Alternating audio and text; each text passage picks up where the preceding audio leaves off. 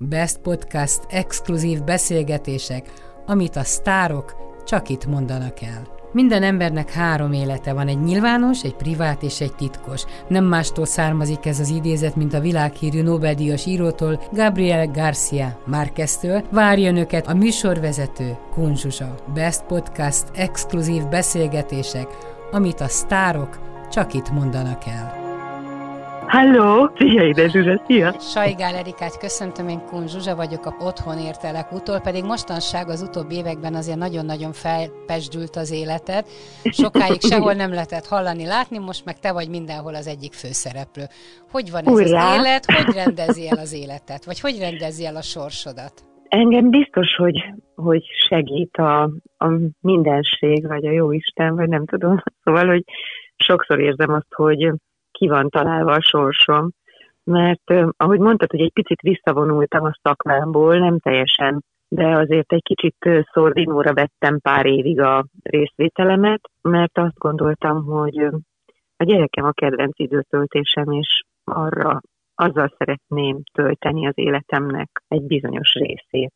És akkor, amikor őt felvették Cambridge-ba az egyetemre, akkor nagyon régen voltam castingon, és egyszer csak behívtak egy castingra, és megkaptam a 200 első randinak egy isteni szerepét, az Olga nevű nőszemélyt, aki állati nagy kedvemre volt, mert olyan, azt szokták mondani, hogy pofán vert a szerep rögtön. Az első ilyen nagy visszakanyarodásom van a, a szakmával, és akkor onnantól kezdve azt gondolom, vagy azt remélem, hogy, hogy olyan szépek lettek az én dolgozataim, mert elkezdtek keresni és utána az örökösökben is volt szerencsém egy állati jó karakterszerepet megcsinálni, Dorotit, és most pedig neki láttunk a Keresztanyu című isteni napi sorozatnak az RTL-en, és ez is nagyon nagy izgalom, meg nagy feladat az életemben. Tehát ez, ez is egy ilyen napi főszerep. Tudod, mi az érdekes, hogy régen mm. a sorozatokat, meg úgy mondtuk, hogy szappanoperákat nem sokra becsülték az emberek, bár a szomszédok nagyon-nagyon sikeres volt. Igen. Aztán persze voltak, hogy miért nem becsülték, mert nem mindig jó színészekkel, sőt nem színészekkel dolgoztak, de azt látom, hogy most Amerikában, meg a világon mindenhol felértékelődtek a sorozatok. Tehát, hogyha megkérdezem az ilyen 30 éves korosztályt, és a lányom is közé uh-huh. tartozik, uh-huh. állandóan sorozatokat néznek. Tehát valamit ezek a sorozatok adnak. Én nem tudom, családot teremtenek, közösséget, és nem csak a járvány miatt, hanem az utóbbi Igen. években ezt látom, hogy egy, egy valahova tartozást jelentenek, és ezért nem egy szólófilmet, hanem sorozatban élnek.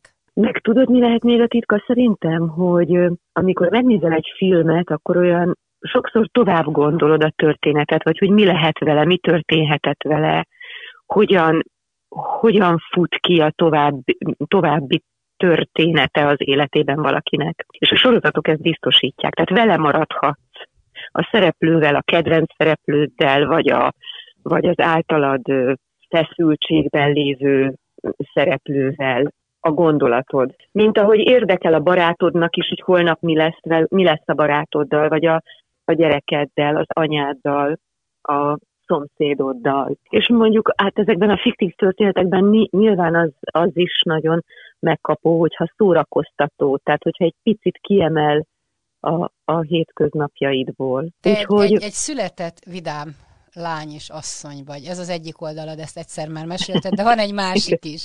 Na most a másik. A kispárnámat harabdálós az. Igen, igen. igen. Mitől tudod igen. most harabdálni? Hát például attól, hogy nagyon jó, hogy beszélünk telefonon, tényleg olyan jól esik nekem barátokkal, akár csak így is találkozni, de hát harabdálom a párnámat, hogy mikor, mikor tudjuk már ezt megoldani, mikor lesz ennek vége ennek a pandémiának, és mikor újulhatnak meg az emberi kapcsolatok, és mikor ölelhetek már meg barátaimat, akiket régen, régen-régen öleltem. Mi lett a fiaddal? Attól. Haza tudott menni, vagy vissza tudott menni Cambridge-be? Hála Istennek, igen, itthon van, tehát a, az utolsó pillanatban de, decem, decemberben hazajött, de hát most már megvan a repülőjegye visszafelé, de nem nem tud elrepülni. Tehát, egyik szemet sír, másik nevet. Igen, igen, persze. De olyan különös, hogy érzem magamon, hogy jobban örülnék, ha el tudna menni, mert azt érzem, hogy az ő vágya az. Ez, ez különös, ahogy az embernek így néha visszájára fordulnak a, az érzelmei, hogy nem a saját vágyam az erősebb, hanem, a, hanem az övé. Hát ez a normális. Erre mondják, hogy nem Aha. magunknak szüljük a gyereket, és nem szabad önző módon rátelepedni, de milyen Igen, az de élet én is attól, Igen, én is attól, annak örülök jobban, tehát ez a különös, hogy az ő beteljesült vágyának örülök én is jobban. Hogy milyen nélküle az élet? Hát így nagyon jó, hogy, hogyha van dolgom, és persze én itt a ház körül is mindig keresek dolgot, tehát csináltam kis veteményest, meg átraktam a tűzifát, meg mindenféléket, kerti bútot eszkábáltam raklapokból, tehát hogy nem tudok nyugton maradni, ez biztos, meg nagyon jó olvasni is, meg állati jó sorozatokat nézni kupacban a családdal, de hát azért, szóval ez a, ez a különös fegyelem, amit itt ránk erőltet az élet, ez, ez mindenkit megvisel. Meg tudod, mi visel még meg, hogy olyan sorsok, amiket esetleg nem is tudok ö, konkrétan magam mellett, vagy úgy értem, hogy nem ismerem őket, de, de úgy szorongok attól, hogy van, aki nem ilyen szerencsés mondjuk, hogy az édesanyám itt lakik a kert másik sarkában, és én itt lehetek az erdőbe, és ha nagyon eldurran a fejembe a gőz, akkor kimegyek futni, hanem hogy, hogy lehet lehetne azon változtatni, hogy az, aki lakásban van, két gyerekkel, mondjuk két munkanélküli lett, hogy hogyan lehetne őket egy kicsit, olyan, mint hogyha én tehetnék róla, és és kellene valamit csinálnom, és akkor persze próbálkozom, hogy, hogy nem tudom, adományokat találok ki, meg, meg óvodának gyűjtök, meg nem tudom mi, de, de valahogy, valahogy azt érzem, hogy, hogy nem, tudok, nem tudok eleget tenni ennek a, ennek a, fajta, ennek a szorongásom legyőzésének, mert nem, nem tudok igazán segíteni. Próbáld azt a talmudi mondást magadévá tenni, hogy aki egy embert megment, a világot menti meg. Nem tudsz más csinálni, mindenki nem tudsz segíteni. Igen, igen, tehát, hogy egy ilyen kollektív szorongás, és biztos, hogy másban is benne van. Hát igen, azt hiszem, csak úgy lehet kezelni, hogyha hogyha konkrétan a szomszédodnak viszel ennivalót, meg nem tudom. Édesanyád ott él melletted, ő az a generáció, aki ugye megélte már a háborút. Vajon feltetted-e neki azt a kérdést, hogy hogy volt ez annó? Tehát akkor még életveszély is volt, picit most is van. Tehát ők, ez a generáció már átélt egy nagy-nagy traumát. Nem is egyet, van, aki kettőt, ha még mondjuk nagymamád is lenne. Hogy mit lehet tőlük átvenni, a tapasztalatokat, hogy lehet továbbvinni? Kérdezted erről?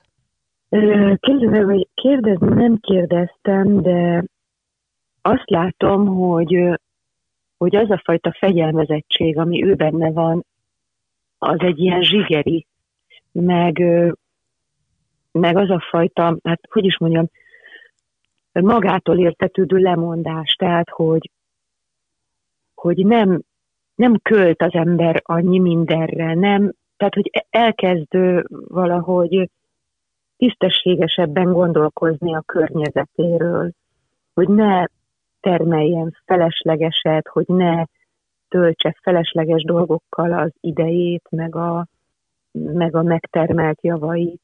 Ezt talán ezt tanulom tőle, hogy mennyi, mennyi felesleges, hát nem is tudom, szóval felesleges vásárlásra, felesleges találkozás, időtöltésre, felesleges, felesleges igen, igen. Tehát, hogy azok, hogy rájössz, hogy kik azok az emberek, akik igazán hiányoznak, hogyha elmegyünk az erdőbe sétálni valakivel, akkor, akkor tudom, hogy, hogy nem mindegy, hogy kivel megyek. Szerintem ez talán megmarad majd, ha véget ér ez az őrület. Hogy a... Igen, szerintem ez nagy, nagy, nagy tanulság. Az nem titok, hogy, hogy téged az édesanyád nevelt föl. Az édesapád elment a családtól, ha szépen akarok fogalmazni, uh-huh. de vajon járt-e a fejedben az, hogy meg egy picit az ital barátja is volt, ezt is elmesélted, hogyha mondjuk uh-huh. beszélgethetnél vele, lennének kérdéseid hozzá? Hát persze, hát persze, de egyébként különös, hogy az apám élete vége vége felé, akkor valahogy én úgy is alakítottam az életet, hogy, hogy tudjak vele lenni. Mondjuk szüksége is volt rám. És akkor én megkérdeztem azokat a dolgokat, amiket szerettem volna, de ő nem tudott rájuk többnyire válaszolni.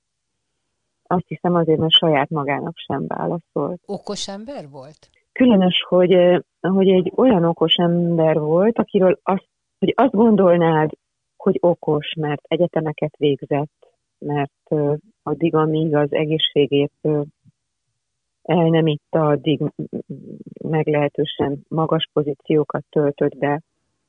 Tehát, hogy nyilván az intelligenciájának volt egy olyan része, ami nagyon működött, vagy működhetett volna, de, de azt gondolom, hogy én most a mai eszemmel azt, azt mondom, hogy én azt szeretném okos embernek mondani, aki az életével okosan gazdálkodik, a, a szeretteivel okosan gazdálkodik, vagy igen, aki jól szereti őket, meg aki jól szereti saját magát.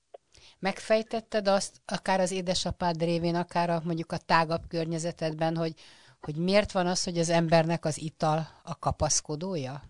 Amikor, ha elég intelligens, tudja, hogy ezzel minden tönkre tehet maga körül. Hát szerintem ugyanott gyökerezhet valahol a, a válasz, amikor azt mondtam neked az előbb, hogy ő nem válaszolt magának kérdésekre, vagy fel sem tette őket, hanem mindig így futott előlük. Tehát amikor én kérdeztem, akkor sem tudott válaszolni, mert nyilván én, én azt gondolom, hogy, hogy az ital, vagy bármiféle olyan külső segédeszköz, az egy, hát az egy olyan megúszós kapaszkodó. Pedig az a különös, hogyha én azt tapasztaltam, hogyha az ember saját magának is feltett kellemetlen kérdésekre tud válaszolni, akkor megkönnyebbül. Még akkor is, ha nem tetszik a válasz. Mondjuk, hogy, hogy nem tudom, tehát hogy én, hogy én megtettem mindent azért, hogy a, hogy a házasságom működjön. Én jól figyeltem-e oda a gyerekeimre. Én saját magamért dolgoztam-e annyit, hogy ami képességet adott a Jóisten, az, azzal jól sáfárkodjak. Vagy van még ezen a téren valami tennivaló, vagy, vagy jól tudom-e magam érezni hétfőn, meg kedden, meg szerdán valamitől. Tehát, hogy, hogy igazat mondjak saját magamnak. Amilyen kérdéseket most feltettél, azokra te mind tudod a választ? Tehát ezeket végig gondoltad? Igen, igen, szoktam rajtuk. Nem, nem, szóval szerintem ez nem úgy van, hogy az ember egyszer végig gondolja, hanem ezek ilyen folyamatos gondolkodások, meg én nekem eltelt egy idő az életemben, mire rájöttem, hogy inkább szeressem meg a változást, és ak- akarjak változni, vagy változtatni. Tehát, hogy inkább szórakoztasson az, hogy, hogy lehet, ez má, lehet másképp csinálni, lehet, lehet nem dühösnek lenni valamiért, amit mit most mondok neked valamit, hogy mondjuk, ha építek egy házat, és nem úgy megy a beszélgetés vagy a munka a mesteremberekkel, akkor, akkor ne dühös legyek, hanem mondjam azt, hogy hú, akkor próbáljuk már meg ezt másképp, meg, vagy hogy lehetne az, hogy mégis az legyen, hogy nem tudom, 45 fokos legyen a tető, és ne 32 hogy valahogy a problémáimat próbáljam meg egy kicsit eltolni magamtól, és, és szórakoztatóban figyelni az életemet, és ne feszüljek bele egy, egy meg nem oldott kérdésbe. Egyébként az a különös, hogy például a szakmámat is azóta élvezem sokkal jobban, amióta így visszakanyarodtam bele, és nyilván kellenek olyan alkotótársak, meg irányítók, mint a Hámori Barbara, akivel most van szerencsém találkozni, tehát már a 200 első randiban is, meg az örökösökben is, meg itt is. Ő volt az, aki, aki picit így irányította az én életemet, azért, mert elhívott ezekre a munkákra. Tehát, hogy, de ahhoz, hogy megtalálj ilyen alkotótársakat, vagy ilyen ilyen hasonló ízlésű, vagy, vagy olyan kaliberű embereket, akikre neked szükséged van, ahhoz, ahhoz nem szabad, hogy, hogy nagyon kétkedj magadba, vagy nagyon belefeszülj azokba a gondolatokba, hogy mi nem megy, mit nem tudsz te, mihez nem vagy elég, hanem hogy elfogad, hogy, hogy de hát holnap állati jól fog sikerülni az a jelenet, és milyen jó, hogyha csak öt mondatom van benne, az is nagyon érdekes, de hogyha 150 mondatom van benne, akkor meg úristen, biztos azért van most 150 mondatom, mert olyan jól sikerült az az öt. Azért kíváncsi lettem volna, sajnos nem ismertük akkor egymást, mondjuk, hogyha uh-huh. 20, év, 20 éves korodban zajlik ez a beszélgetés, hogy akkor uh-huh. is egy ilyen toleráns, megértő, átgondol, nem. Nem, nem, nem, nem. nem. Akkor, hú, most mondok magamról egy ilyen érdekeset, hogy vagy nem érdekeset. Eddig is érdekes olyat, volt. Olyat, amit esetleg nem mondanék el másnak, de most neked elmondom. Hogy én emlékszem arra a 20 éves gyerekre, aki például sokszor tele volt irítséggel a kisebbségérzése miatt. És emlékszem a főiskolát, főiskolás voltam, amikor rájöttem, hogy, hogy osztálytársamra, vagy évfolyamtársamra nem úgy tudok nézni a színpadon, hogy örülök annak, hogy jó, hanem hogy irigy vagyok. És arra is rájöttem, hogy úristen, ez nekem milyen vacak. Vacak érzés, rossz, és nem visz sehova. És elkezdtem tudatosan dolgozni azon, hogy ne irigy legyek, és tudod, hogy kitaláltam azt, hogy megdicsérem, hogy de barom jó voltál abban a jelenetben, de jól áll ez a ruha, igazad volt, hogy azt a jelenetet választottad magadnak, fú, de, de jó, hogy ilyen színű lett a hajad. Elkezdtem a fordítottját csinálni annak, és úgy maradtam, Zsuzsa. Tehát megéreztem azt, hogy ez a jó érzés, és sokkal jobb energiákat kapok tőle, és elkezd tőle dolgozni az én, az én emócióim, az én energiáim, és nem, nem békjóz le valami rossz tulajdonságom. Ezt azért is értem meg, nagyon-nagyon szerintem sok hasonló tulajdonságunk van, és épp megnéztem a születési dátumot, van egy majdnem tíz év köztünk, de te szeptember 14-ei vagy, ha jól emlékszem, én meg 12-e. Tehát van némi, 16, 16, 16 van némi hasonlóság aha, talán a csillagjegyek alapján, de én is uh-huh. ilyen 20 éves lehettem, amikor rájöttem arra, hogy például valakit nagyon nem szeretek, akkor elkezdem azt kutatgatni, hogy vajon miért olyan utálatos, vagy miért olyan furcsa az az ember. Aha. Mindig találtam valami indokot, hogy miért, és rájöttem arra, hogy sokkal jobb dolog szeretni, megérteni, saját magamnak jobb dolog, Magadnak, mert egy, egyfajta nyugalmat ad, és nem, nem kell utálkozni, uh-huh. mert az, annak se jó, aki utál, hát annak aztán végképp nem, akit utálnak. Tehát nem egy jó érzés, nem egy komfortos érzés.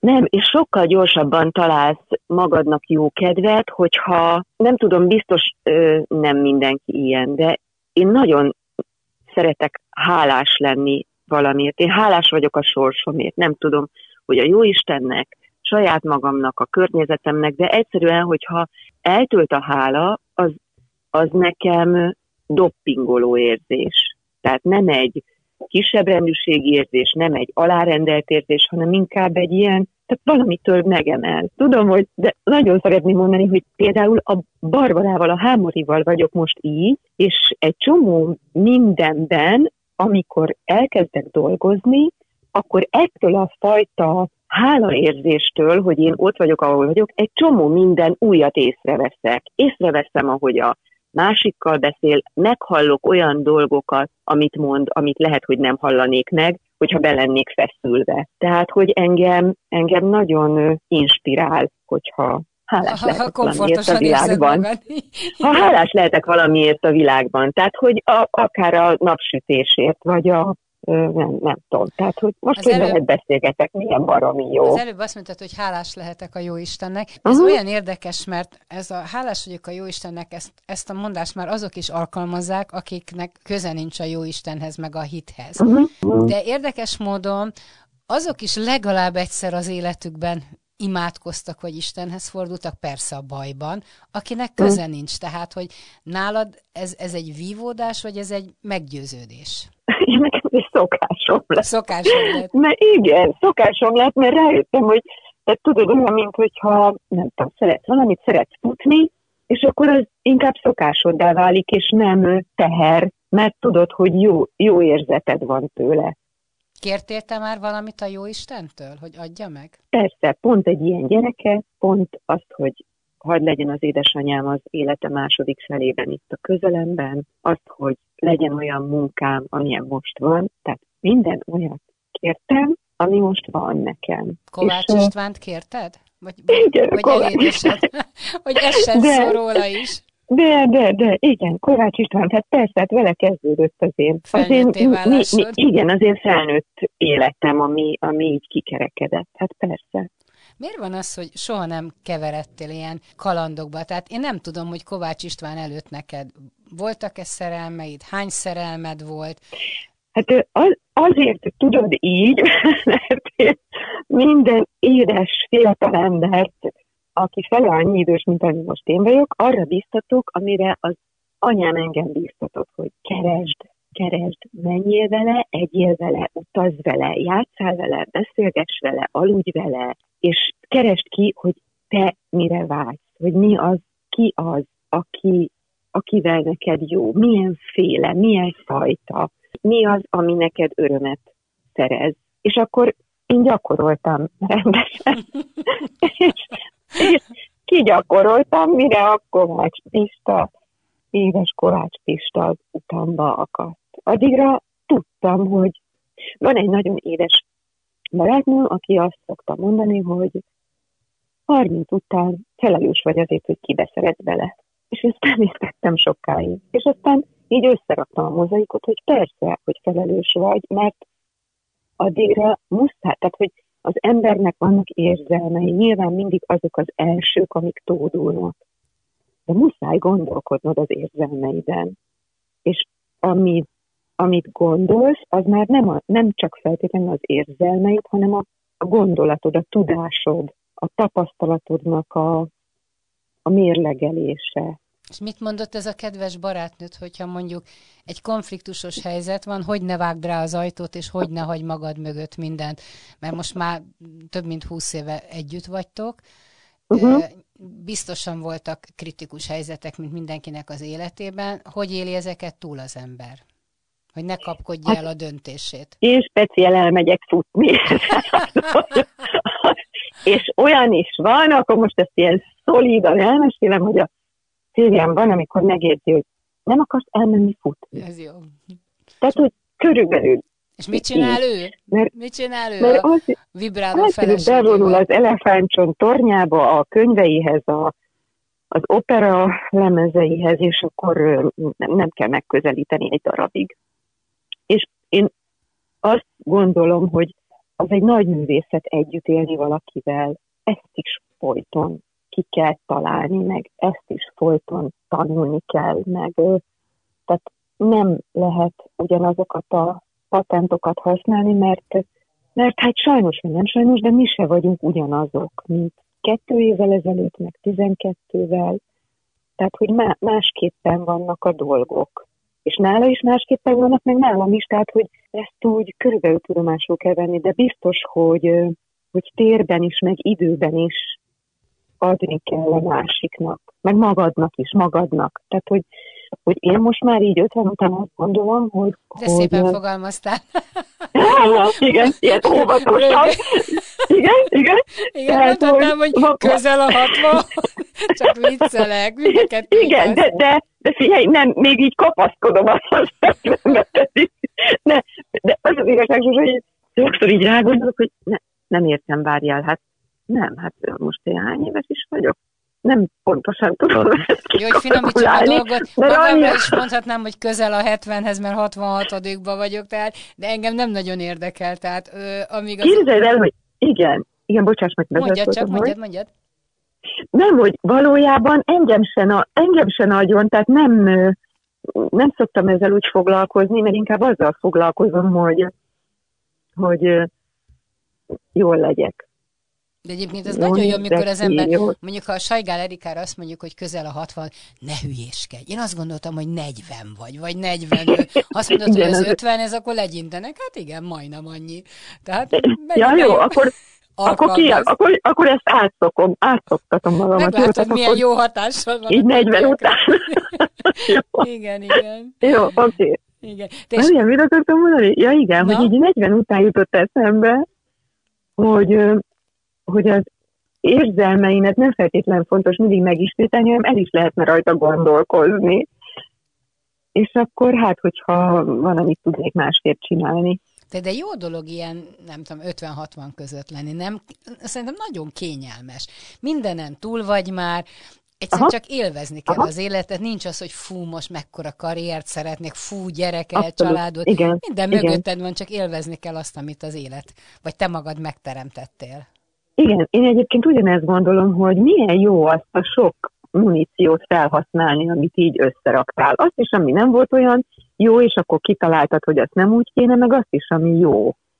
Igen, hogy, hogy csak Pontosan, tehát, hogy fölnevelted a gyerekedet, ezt, mikor ezekben a sorozatokban játszom, ö, akkor azt gondolom, hogy ha valamit én tudok üzenni az 50-es, 60-as csajoknak, akkor az pont ez, hogy figyelj, fölnevelted a gyerekedet. A férjedet már nagyon kényeztetted, vagy a párodat, a, az egzisztenciádat már megcsináltad, remélhetőleg a sárga csekkeket be tudod fizetni, most már te jössz, tehát ami a csövön kifér. Tehát, hogy ami, amihez kedved van, amit te szeretnél, azt mind, most. Azonnal. Ha megkérdeznék Kovács Pista, hogy mondjuk a következő születésnapodra mi legyen az álmod, mivel lepjen meg, mit szeretnél, van rá válaszod? Hmm. Hát, fú, persze van. Hogy utazzunk el a gyerekünkhöz, és ebédeljünk valahol együtt. Jó, hát akkor nem ilyen, nem tudom én, milyen megvalósíthatatlan álmaid vannak. Nem, nincsenek, mert minden, amiről álmodtam, az itt van velem nap, mint nap. Aha, igen. Mit mond Domi a szüleire? Mi a véleménye rólatok? Azt mondja, hogy egész jó fejek vagyunk. Én, és, én de mi kéne változtatni, ilyet nem mondta? Mm, na, az azért nem annyira jó? Uh, annyira, annyira helyes volt a múltkor, hogy ja nem, a, amikor, mit tudom én, tehát, hogy így hosszabb időt velünk van, és akkor látja a különböző helyzeteket a, a szülei között, akkor így leül, mosolyog, és azt mondja, hát azért hülyék vagytok mind a ketten. Hmm. Tehát, hogy, és akkor tulajdonképpen egyébként ő nagyon sok, nem így mondja, hogy hülyék vagyunk, hanem hogy, tehát, hogy megérjük a pénzünket mind a ketten. Ez jó. És akkor az a különös, hogy egy olyan tükör, hogy rögtön meglátod magad. Uh-huh. Azt mondjuk, és nem... szerintem nagyon jól lát mind a kettőnket. Tehát nagyon, nagyon érdekes. Ő tényleg egy ilyen mérleggyerek. Tehát uh-huh. állati jól lát bennünket. Ö, István Pista, Kovács Pista, uh-huh. 20 éve uh-huh. idősebb nálad. Elvesztette uh-huh. az érdeklődését a csinos fiatal lányok iránt, mert a felesége nagyon fiatal, de már vannak nálad fiatalabb lányok is. Tehát megfordul uh, még utánuk? Mit tapasztalsz? Hát remélem, hogy megfordul és látja, hogy a feleségem mennyivel érdekesebb. Hogy a főnyereményt megkapta. Hogy a főnyereményt, igen. Megspóroltam egy amerikai repülőjegyet, mert itt van. Ez jó. Igen. Ez a magabiztosság, ez nagyon jó. Hát, nagyon jó. Na egy picit igen. még egy, egy dolgot a munkával kapcsolatban kérdeznék, uh-huh. hogy hajdan te azért sokat játszottál színházban, és nagyon szép szerepeid voltak vágysz a színházba vissza? Bár nem sok jót hallani a színházi világról, magáról Na a most társaságról. Olyan végszót adtál nekem, hogy képzeld el, hogy itt a pandémia ideje alatt ö, párancsajok, négyen, Tallós Rita, Barbinek Paula, Révész Viktória, Svajgál csináltunk egy millió produkció női színházat, és novemberben egy nappal a lezárás után lett volna, tehát 15-én a premierünk a Monban.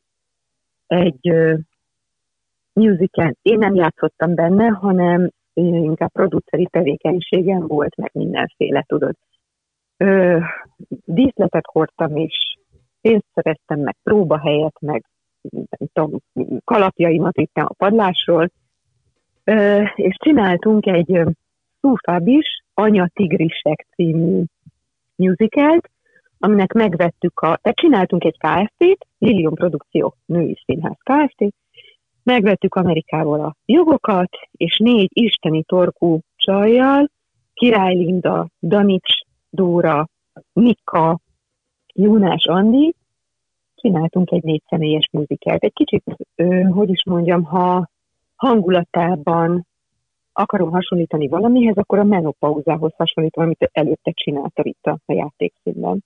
És óriási siker volt. Képzeld el, hogy hát én azt remélem, hogy ez még nagyobb siker lesz. Van benne 28 dal, ezeknek őrületes torkuk van minden négy csajnak, és ez az anyaságról szól ez a darab, arról, hogy van egy kismama a 9. hónapban, ő Király Linda, és a három barátnő körülötte, és a Linda mindent rózsaszínben lát, és minden listát kipipált, és úgy készül, ahogy a nagykönyvben meg van írva, és a három barátnő a szacsókkal, meg a porcióval a hátam mögött próbálják neki hogy tényleg a világ legjobb dolga, csak nem pont minden úgy van, ahogy te azt gondolod.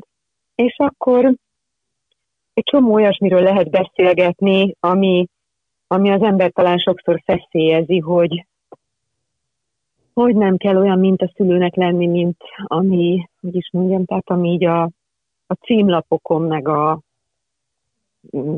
meg a köznyelvben elterjedt. Na, és akkor lényeg az, hogy képzeld el, hogy meg is csináltuk elszínháznak, tehát fönt van a jegy.hu-n, meg volt az elszínházi premier, és alig várjuk, hogy kinyisson a színház, és debütáljon a Lilion produkció. Nagyon Ez kíváncsi egyik, vagyok rá. Amire én is, amire nagyon, nagyon büszke vagyok, vagy boldogan gondolok, hogy jaj, de jó, még mennyi minden van előttünk. És a másik pedig, hogy a Spinózában nagyon szeretünk játszani a Kovács Pistával. A Kálmán és, Imre darabot. A Kálmán Imre darabot, azt nagyon szeretjük játszani, és azt is megcsináltuk el színházi produkcióval, de még nincsen teljesen kész, de azt remélem, hogy mindjárt kitavaszodik, és akkor az igazi színpadon, az igazi színészpajtásommal itt uh, újra kezdhetjük, és, és az Anna, a színház tulajdonosa, Sándor Anna nagyon gondolkozik még bennünk, úgyhogy van, van új és más ötletünk is, amivel neki láthatunk. Hát akkor a második színházi virágzásodat éled ezek szerint, tehát Aha. igen, tehát nem, nem volt kárba veszett idő, amit csak gyerekneveléssel töltöttél, és nem volt, lehet, hogy volt benne félelem, de minden elmúlt, hogy ho- hogyan vissza tehát az ember higgyen magában, hogy ha tehetséges, kitartó, akkor, akkor mindent megvalósíthat.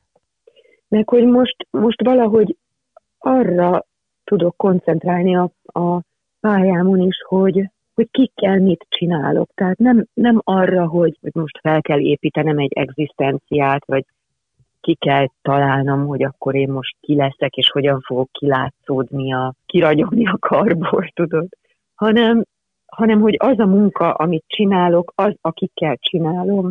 Tehát Magyar Attila például olyan kedves kollégám, akivel most a keresztanyúban dolgozhatok, vagy a Józan Laci, Hunyatkürt, nem, nem a Hunyatkürt Jövás, de a Hunyadi Máté, aki a másik fiam. Tehát, hogy ezek olyan kedves, meg, meg szórakoztató találkozások a számomra, és olyan szívesen dolgozom velük, hogy ez az, ami eltölt, és nem valami külcsín.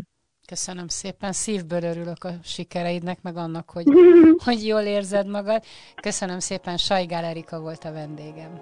Én is köszönöm nagyon. Best Podcast exkluzív beszélgetések, amit a sztárok csak itt mondanak el. Minden embernek három élete van, egy nyilvános, egy privát és egy titkos. Nem mástól származik ez az idézet, mint a világhírű Nobel-díjas írótól, Gabriel Garcia Márqueztől. Várja önöket a műsorvezető Kunzsusa. Best Podcast exkluzív beszélgetések, amit a sztárok csak itt mondanak el.